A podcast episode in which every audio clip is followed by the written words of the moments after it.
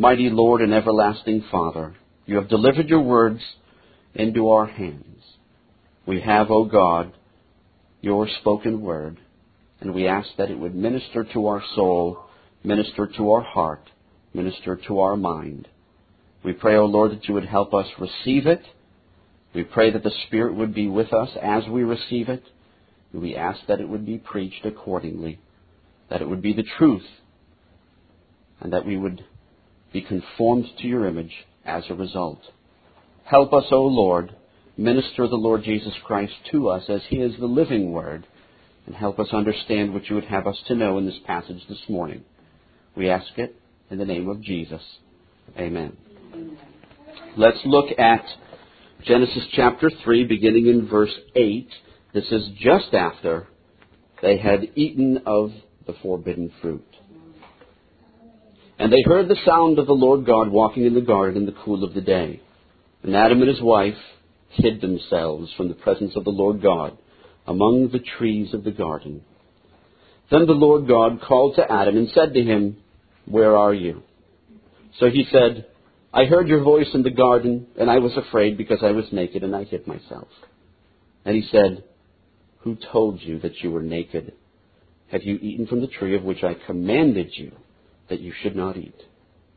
The man said, The woman whom you gave to be with me, she gave me of the tree, and I ate. And the Lord God said to the woman, What is this you have done? The woman said, The serpent deceived me, and I ate.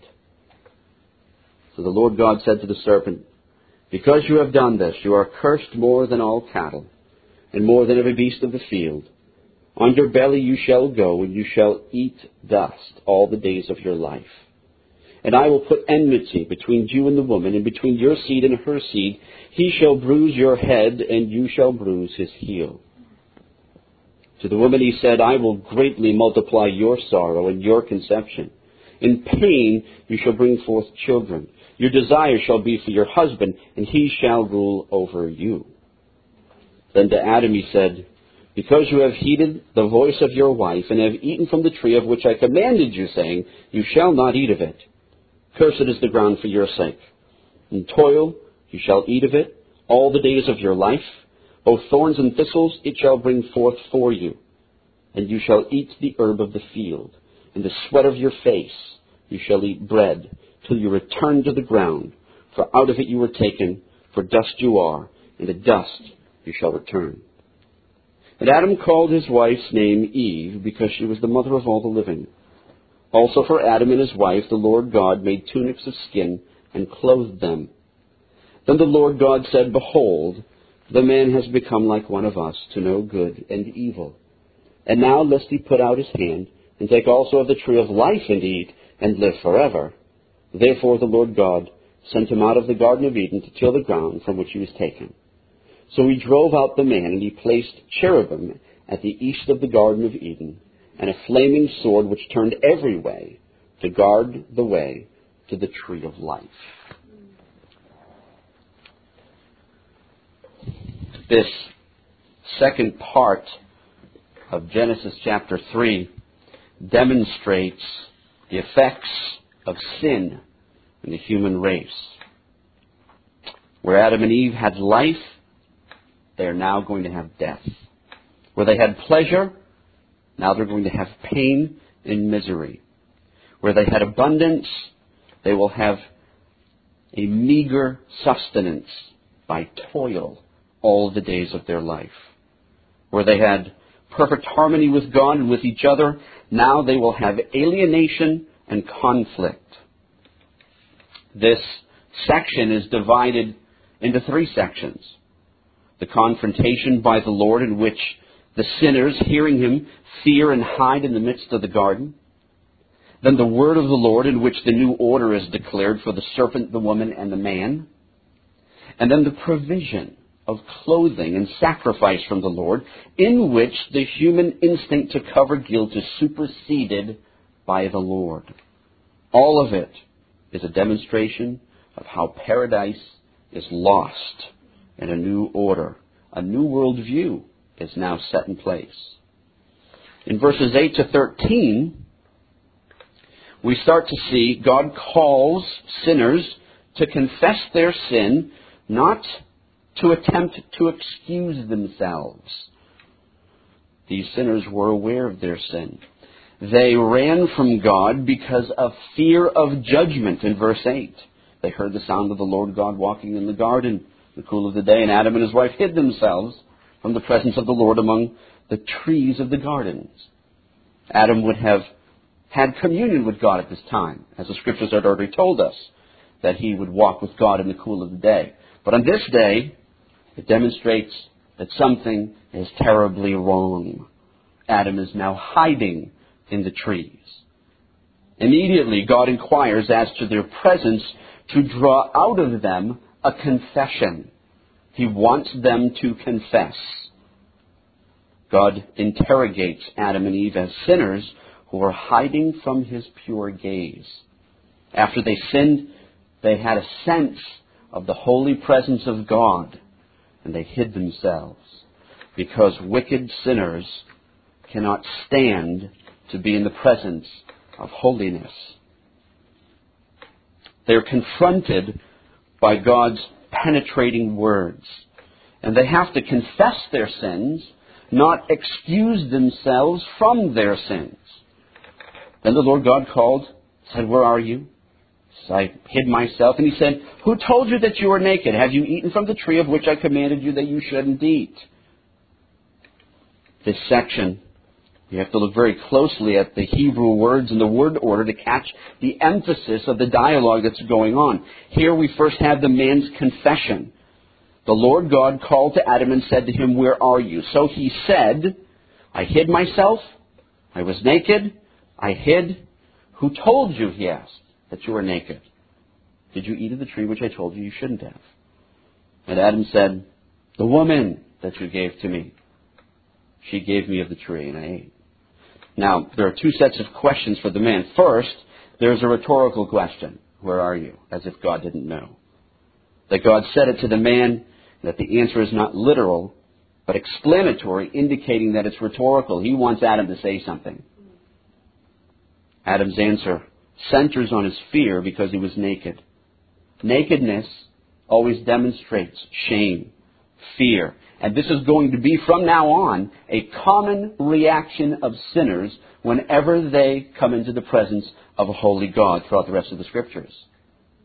The prophet Isaiah falls down as though dead. Habakkuk says his bones are rotting. Peter cowers in the back of the boat when Jesus is there. Sinners react this way to the holiness of God. Second, there is an interrogation about Adam's disobedience. The question was a reminder that he was eating, and it was a direct result of the commandment, a violation of the commandment. God is vindicated in his question, demonstrating his sovereign power to command his creatures. He gets to command his creatures. He gets to command what his creatures will do or what they should not do. Adam should have confessed, but his confession was delayed because first he blamed God and then he blamed his wife. He said, The woman you gave me. Hmm. Though this language focuses on the woman, the clause blames God for providing the woman to Adam. But at the end of this, he confesses and he says, I ate. Then the woman's confession. The Lord God said to the woman, What is this that you have done? The woman said, The serpent deceived me, and I ate. In speaking with Eve, God's question is very forceful. It has the idea behind it do you realize what you have done? Do you understand what you've done? But the woman also played the blame game. She blames the serpent. But still, like Adam says at the end, I ate. In the dialogue, the Lord shows his majesty and power by asking penetrating questions like this, and the humans appear fearful and defensive with evasive excuses for their sin. Then God declares the punishments for sin and the new world view that sinners would have. The fall brought a perpetual struggle now between good and evil. So the Lord God said to the serpent, Because you have done this, you are cursed more than all cattle, and more than every beast of the field. On your belly you shall go, and you shall eat dust all the days of your life. And I will put enmity between you and the woman, between your seed and her seed. He shall bruise your head, and you shall bruise his heel. There will be a struggle now between the two. The curse on the serpent demonstrates the first reality that something other than the snake itself is important in this deception. There is a curse on the animal, but verse 15 suggests that there is a satanic force behind the fall. And the reality now of a struggle that would ensue between the woman, the seed of the woman, and the serpent. In the first part of the curse, the focus seems to be on the animal that was used in the temptation. And the basic idea of cursing is because of the intrusion of sin, the intrusion of toil, the intrusion now of exclusion. Curse has the idea of banishment, especially from the place of blessing. The serpent's going to eat dust now all the days of its life. The very opposite of what paradise was all about, being lush and beautiful and wonderful. And then God, in verse 15, demonstrates the serpent's curse in a perpetual conflict that will end with the seed of the woman, delivering a crushing blow to the seed of the serpent, the serpent himself. There are two lineages here. One is the seed of the serpent and one is the seed of the woman. The woman's seed is the line of the mediator to come, the genealogy of light or of the living. The serpent's seed is the line of the devil, as Jesus said in John 8:44, "You are of your father the devil," when he spoke to the Pharisees. There's conflict that extends in these genealogical lines, and the struggle between good and evil would always be there in the human race. But ultimately, the seed of the woman would bruise the head of the serpent's head, crush it when his heel was bruised. The curse is something which does not grow into hostility, but something that was actually hostile right from the very beginning. As a result of the curse, there's going to be this great cosmic struggle. The seeds are very important. Oftentimes, reading genealogies is somewhat dull when we read through the scriptures. So and so begat so and so. Yet they're very important because God shows us in this passage that the seed, the genealogical line of the woman, is going to crush and destroy the head of the serpent. The line of the serpent is the line of Satan. And the line of the woman is the line of Christ. And the way that this word is used shows us that the word can mean both the line itself and the one who epitomizes the line, which is Jesus Christ, the seed to come. And it's qualified in the next part of the verse when it refers to the one who's going to crush the head of the serpent. You will never understand the concreteness of the promises of God if you don't understand that there are two lines that are fixed the line of the serpent and the line of the woman. In ultimate sense, there are no crossovers from the good line to the bad line, or from the bad line to the good line. These are set. In God's plan, there are two, and only two lines of people those of the kingdom of darkness, and those the kingdom of light. In God's plan, there are two lines the sheep and the goats, the saved and the lost, the wicked and the just, the wheat and the tares, the light and the darkness. Only two. But he that comes in the line of the woman shall crush the serpent's head, even though his heel is bruised. God says the seed shall come and destroy the serpent and his line. And the head, obviously, is the vital organ. If you crush the head without a king, the kingdom will tumble and fall. Yet he will not be crushed without a fight, for he will strike the coming one's heel. The best place for a serpent to bite you would be in the back of the foot by the heel, or where we would call it the Achilles heel. If you have a, uh, ever had had or have known what kind of pain is involved in injury to the Achilles heel, you would know that the serpent will have a well planned and painful strike against the coming one. The God of peace will crush Satan, though, under your feet shortly, as Paul says in Romans 16:20. This is not a might, it's not a probability or a possibility. This is the plan of God. One will come and one will crush the head of the serpent. This is what we call the proto-evangelium, the before gospel, the first heralding of the gospel, the first time the one is said to be coming to do God's work. The fall not only brought that curse upon the serpent, but it brought the woman pain in childbirth and also domin, uh, domination by the male. A curse on her. In the oracle for the woman, one part deals with childbirth and the other with her relationship to the man. Conception is the location of the pain. God says that He's going to increase her pain in childbearing. There is, at first, no pain in conception and childbearing. That's what it would have been in paradise. The word conception here means the whole process that begins with conception and moves through the emotional and physical toil of bearing children. All of that will be a curse. The second part of the pronouncement, your desire shall be for your husband, the Hebrew word desire is interpreted to describe prompting to evil.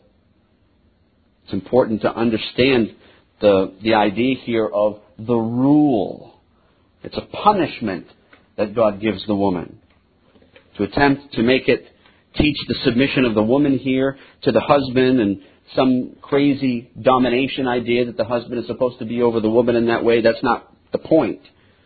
The curse lies in this that the woman who's fallen and depraved would be the arch enemy of the man. And the man, in his depraved, fallen state, would dominate the woman. The relationship is messed up. The relationship has changed from one of harmony and unity to one of pain and misery as a result of the curse. The fall also brought something to the man in painful toil and the promise of death. God said to Adam, Because you have heeded the voice of your wife and eaten from the tree of which I commanded you, saying you shall not eat of it, cursed is the ground for your sake.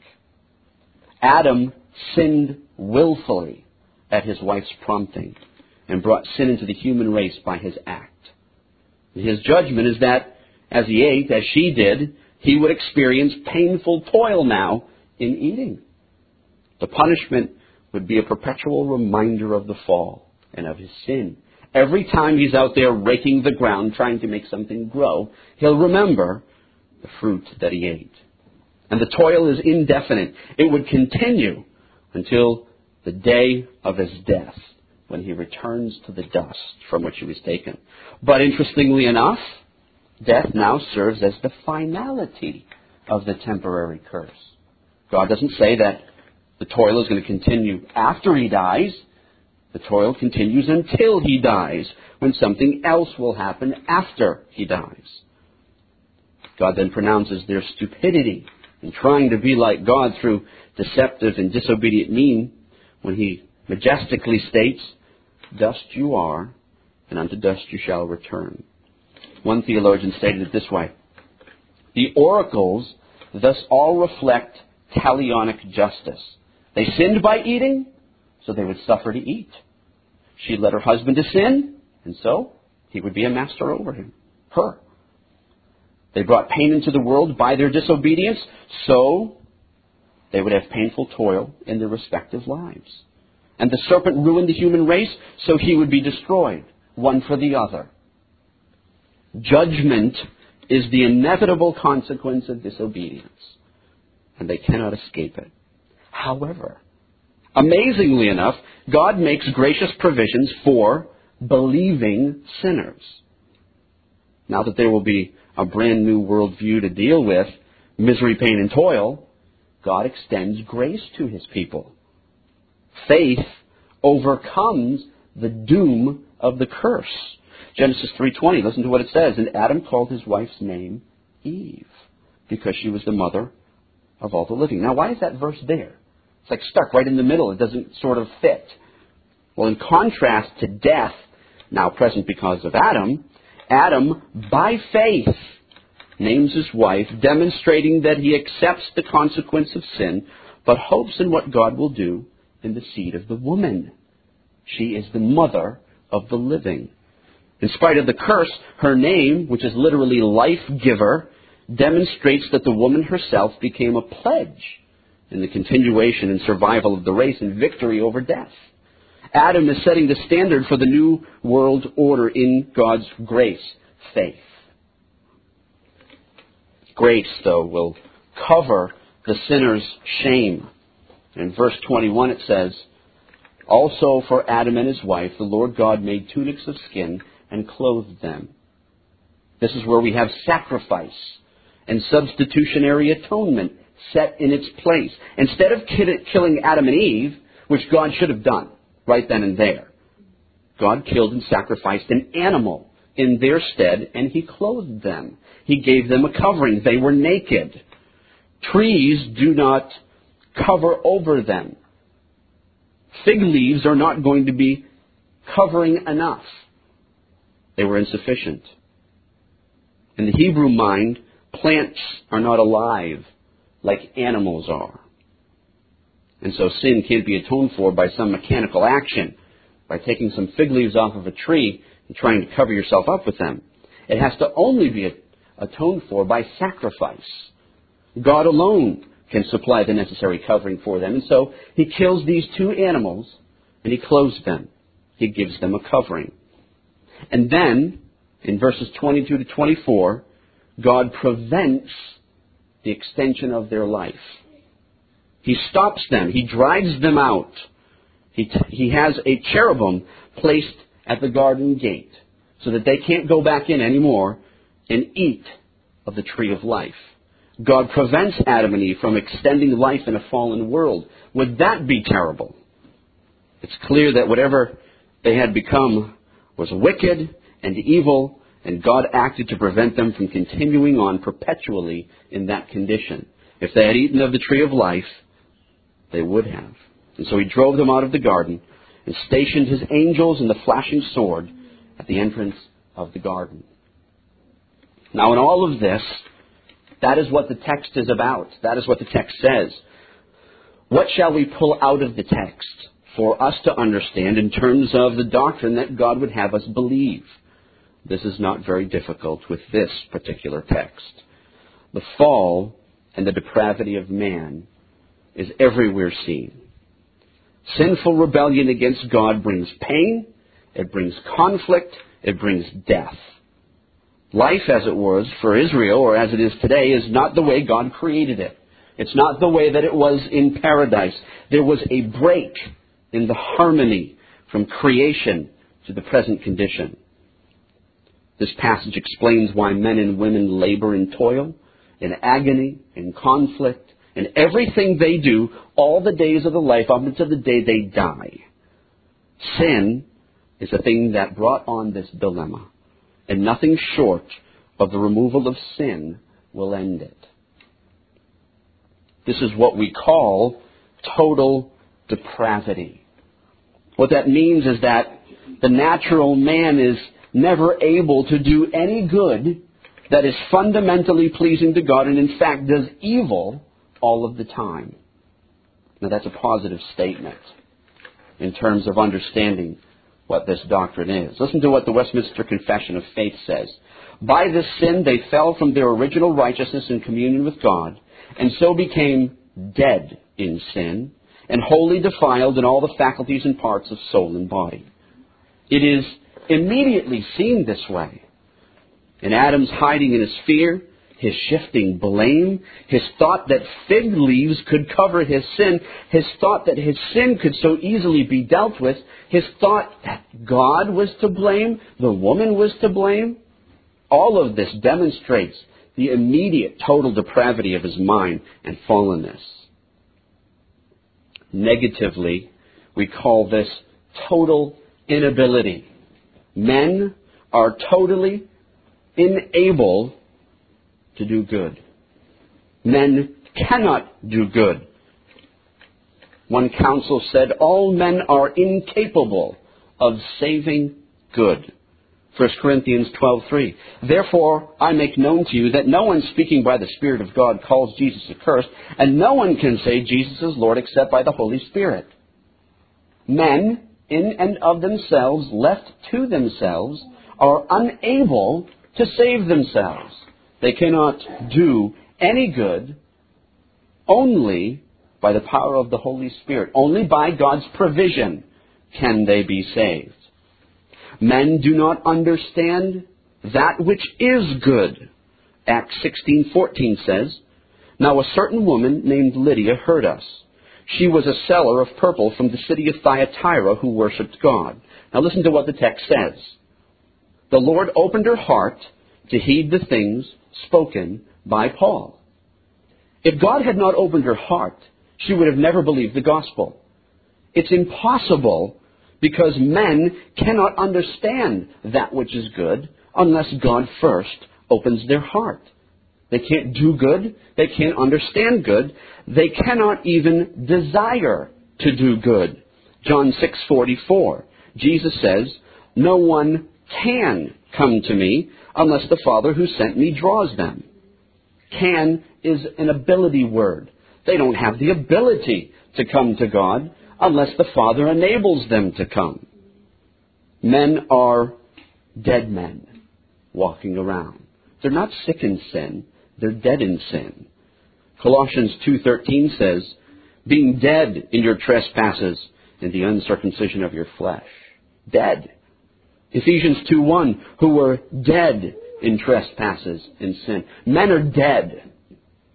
Arminian theology today believes men are sick in sin that they're sort of fallen, that Adam's fall sort of affected things, but they can still do some good things. Well, the scriptures teach the opposite. They teach that men are dead. They're dead in sin. They're like walking zombies. And unless God comes and changes them and opens their heart by the power of the Holy Spirit, they will remain so. There are hundreds of scriptures about the total depravity of man. Genesis 6 5. Then the Lord saw that the wickedness of man was great in the earth, and that every intent of the thoughts of his heart was only evil continually. That's all man did. He only thought evilly. All the intents of his heart were evil. Jeremiah 17:9 says, "The heart is deceitful above all things and desperately wicked. Who can know it?" That's how the heart is. Psalm 51:5, as we sang this morning, "Behold, I was brought forth in iniquity, and in sin my mother conceived me. From the very moment that the two cells came together and formed David in the womb, he was wicked. Isaiah 64 and verse 6. But we are all like an unclean thing, and all our righteousness are like filthy rags. Anything that we would do that we think would be good, as Isaiah says, all of our good works, all of our righteousness is as a filthy rag. What is the Lord's response to this? Judgment. God is obliged to send Adam and Eve into everlasting torment prepared for the devil and his angels. That is what he is obliged to do. God is a holy God. He must be just. That is why we call it justice. But God is also gracious. We thank the Lord that He is gracious the compassionate judge of fallen men, has a divine provision, and a pattern of substitutionary atonement is given for men in this passage. And it's the only satisfactory covering Adam and Eve would receive. It comes directly from God. What must sinners do? What must they do in order to be saved? Well, the Holy Spirit must come. He must open their heart as he did Lydia and they must confess their sin and trust in God's goodness for provision of life. Without that, what considers hope for? Judgment. Nothing. Hell for all eternity. But by faith, just as Adam, they can look forward to release to be released from the curse. They can look forward and anticipate heaven. Heaven, there is no curse.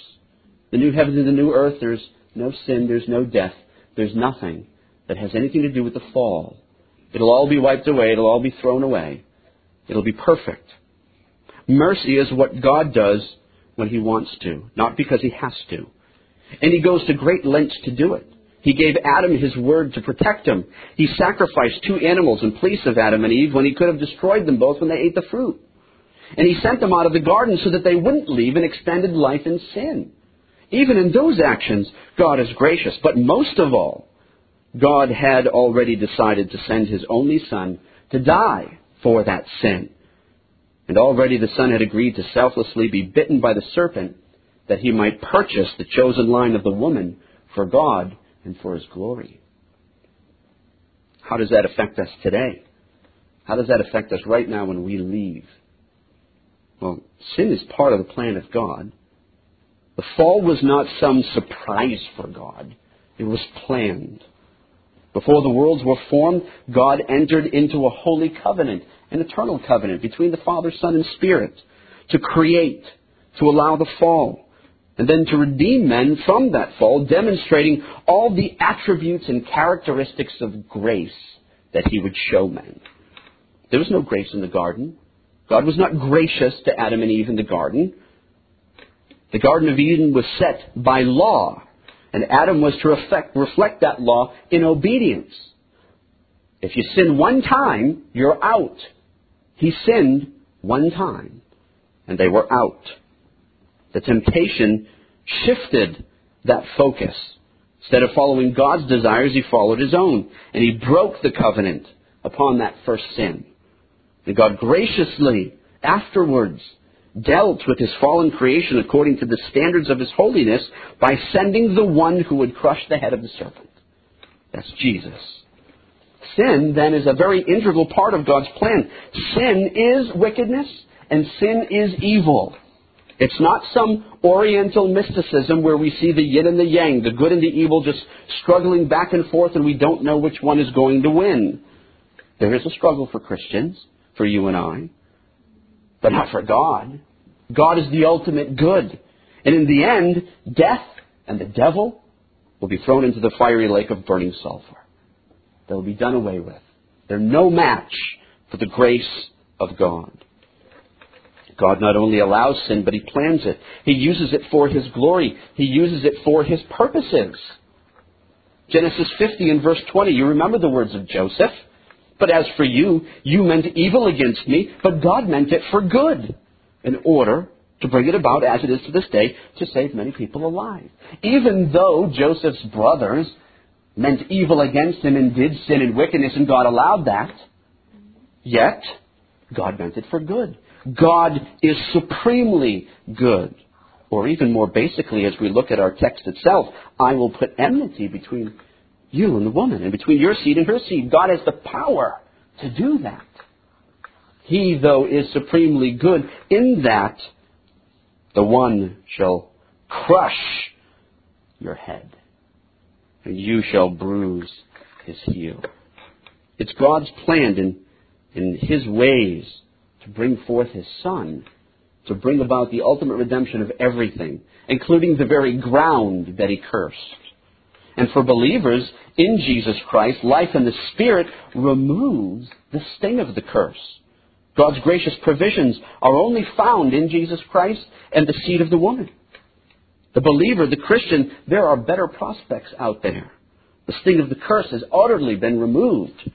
And in view of the glorious prospects that lie ahead of heaven, he's excited for the hope that will one day be given to him. There's no going back to the garden. We don't want to go back to the garden. The only way now is to go to glory, to join the last Adam who died as the curse for the human race and changed death into life through his resurrection from the dead. That doesn't mean that as a result of this, life will be easy. That's not what God promises in the curse.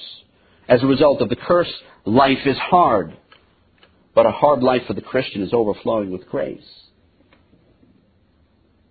The sinful worshiper Adam lived because of God's gracious institution, because of what he did. He was able to live.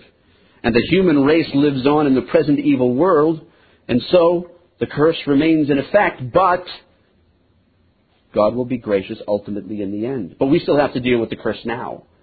And it's unmistakable. It's all around us. Read the obituaries and see its effects. Stop taking the pain relievers for your ailments for a little while, and you'll see its effects. Look at your body and all of its problems overweight, old, tired, disease. It's all the curse. In this life, the curse is a vivid reality. We see people walking around the mall. Gone to the mall the other day. People are just walking around and they're buying things, trying to fill up the emptiness of their life. They're walking around just getting older and getting older until they die and return to the dust that they were once brought forth from as Adam.